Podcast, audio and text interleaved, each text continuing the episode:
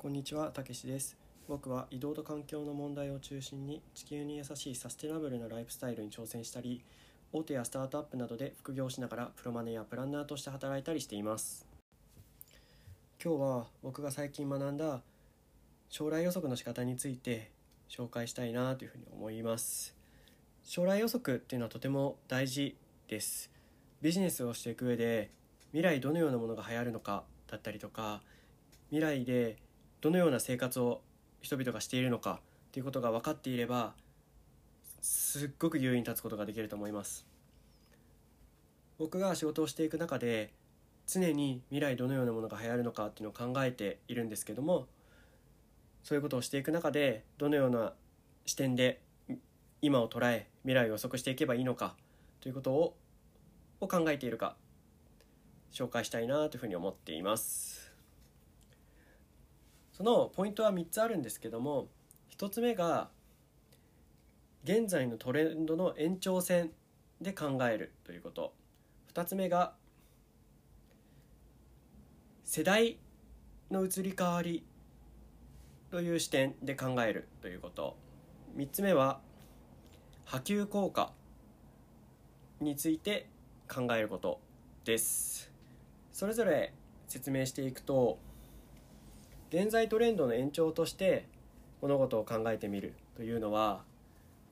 過去から現在というところにおいてどのような流れが起きているのか。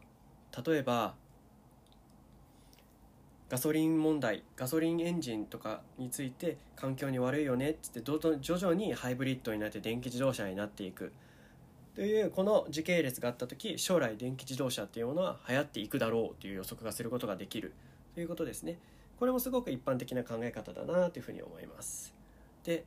2つ目の世代間の移り変わりで物事を捉えてみるというのは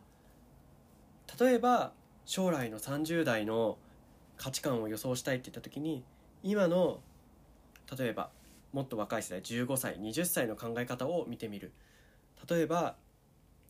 15歳から20歳のなどの世代がとても環境問題にすごい関心を持って環境問題を意識した購買行動をしているとした場合その世代が30歳になった時よほど大きな価値観の変化がない限りその価値観が中心になってくると考えられます。とか将来の高齢者の価値観を予測したい時に今の30代40代の人の考え方価値観というものを調べてみるとその人たちが20年後30年後高齢者になった時は価値観がそのような今の20代30代40代の価値観を持った60代が生まれてくるっていう考え方です。で波及効果の考え方はその時系列だったり世代間の移り変わりっていう部分とちょっと掛け合わせる要素もあるんですけどもある一定の点からその考え方が広まっていく広まるかどうかっていう視点ですね。例えばすごい影響力のあるメディア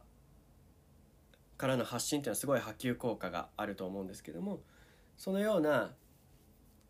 大きな時代のトレンドを巻き起こすような波及効果のあるインパクトのある出来事物事であるのかっていう視点ですね。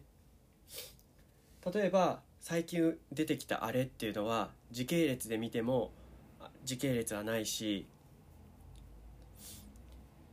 世代間の考え方を見ても前例はない。でもすごくインパクトがあって例えば現状すごいスピードで波及しているとなった場合そのまま波及していく可能性が高いとかまあ他のなんだろう価値観との照らし合わせもあるんですけどもすごく重要な考え方なのかなというふうに思います。やっぱり将来予測をしていく上でその現状をすごく見ることはすごく大事なんですけども現状からどう変化していくのかっていう視点がすごい大事だなっていうのは思うのででその現状からの変化を見ていく上で現状の今までのトレンドからの流れだったりとか世代の移り変わりそれとそして波及効果その3つの視点を持って今からどう未来が移り変わっていくのかっていうのを考えていくと将来予測をしてく上ですとてもいいのではないかなというふうに思っていますはい以上です僕はこのチャンネルを通して定期的に僕が学んだマーケティングやプロジェクトマネジメントロジカルシンキングそして大事な環境問題について発信していくのでぜひ聞きに来てくださると嬉しいです。さようなら。